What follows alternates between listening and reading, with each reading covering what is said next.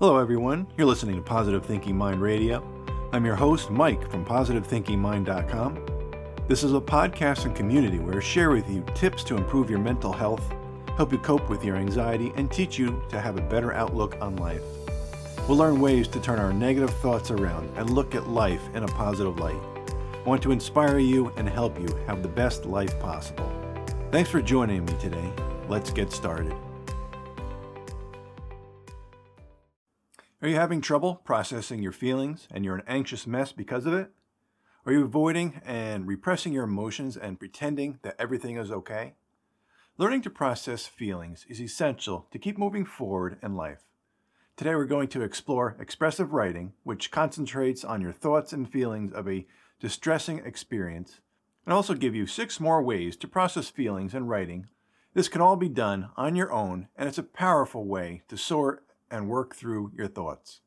Now, if you're not a writer, don't worry, this process doesn't have to be perfect, and you can be- begin by writing down words on paper to get your thoughts and emotions out. So, first, let's start with expressive writing, and then we'll talk about six more ways to process your feelings through writing. Expressive writing, sometimes called emotional writing, is a form of therapy where you write about your thoughts and feelings related to a stressful or traumatic experience in your life. This type of writing is often called written disclosure because you are writing and disclosing personal thoughts, feelings, and personal information. Expressive writing is more about your feelings than the events, people involved, objects, or memories. Writing expressively can be unpredictable or turbulent because all your emotions are coming out, and that's perfectly okay.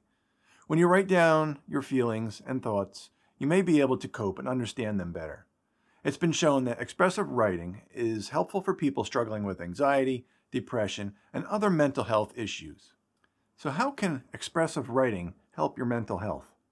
The effects of expressive writing can be a powerful short term and long term tool in decreasing negative moods, distress, anxiety, and depression. Writing and putting your emotions into words on paper helps put things into perspective and organizes and structures your anxious feelings. Putting your emotions down on paper can help you think and feel better, sleep better, and improve your health. So here's how we can do expressive writing. Make a point to schedule some time for yourself and do this. Over the next four days, write down your emotions and thoughts about something challenging affecting your life. As you write, let go and explore how this circumstance has affected you.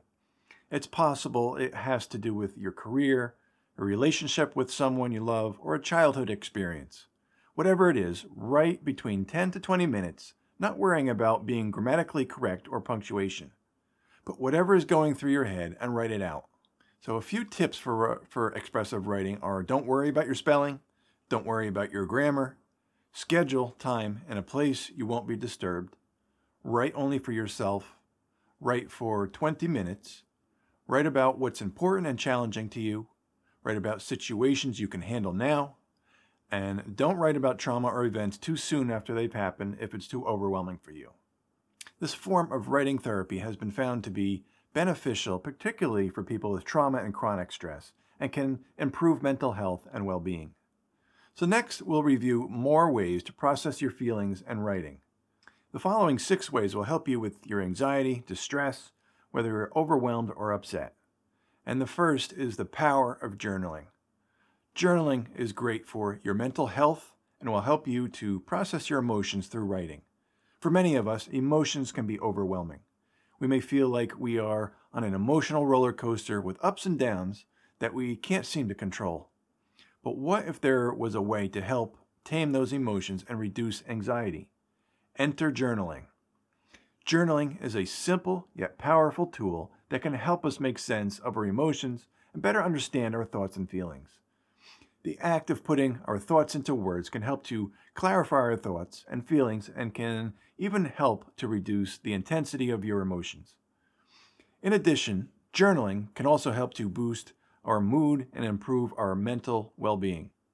Studies have shown that journaling about positive experiences can help increase our happiness and satisfaction with life. Psychologist Matthew Lieberman at UCLA found that brain scans of volunteers that put their feelings down on paper reduced the activity in the part of the brain called the amygdala, which is responsible for controlling our emotions. He also found that men seem to benefit more than women, and writing by hand was better than typing on a computer. For many years, journaling has been shown to help people process trauma, feelings, and emotions, leading to better mental health. Next is write about and describe your feelings. You can write about your feelings like I'm happy or sad, but have you tried to describe them in such a way as how they would taste or sound or what your feelings would look like?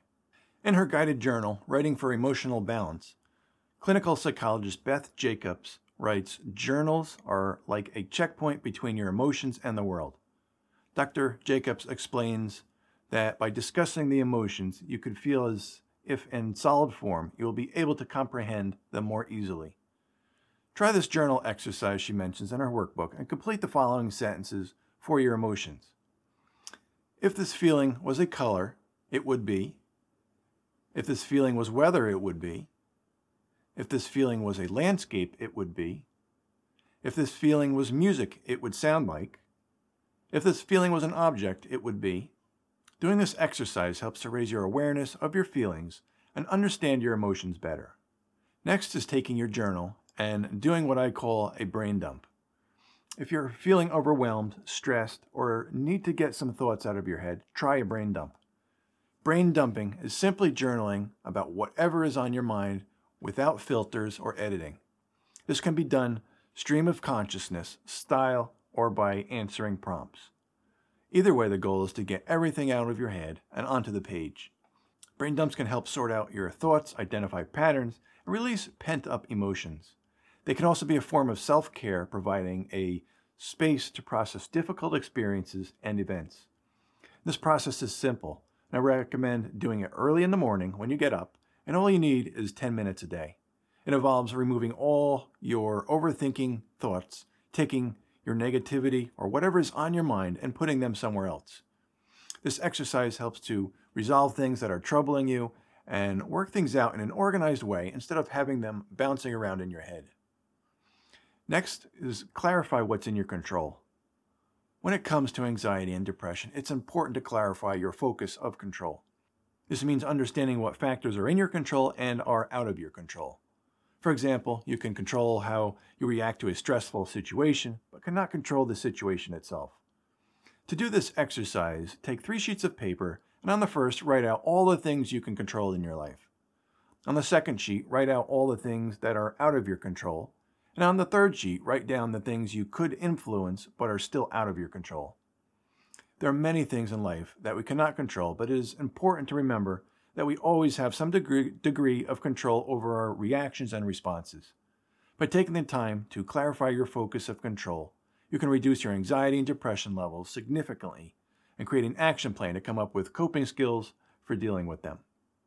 Next is changing your perspective or writing an alternate view of the situation and looking at it differently. There are a couple of ways to do this, so we'll start with thinking about your closest friend. Write down and describe your situation from your friend's point of view. How do they see your dilemma? In what way do they describe your emotions? How do they describe the decision you have to make? You can also write out the perspective of other people in your life, like loved ones or your family. Another way is not focusing on the things you can't control, but writing out solutions to your problems or important things in your life. Write about how you would like to feel and how you would like to handle the situation. Instead of dwelling on what you wish you could change, write about what's in your control and what you can change. Leave the negativity out and write about the positive.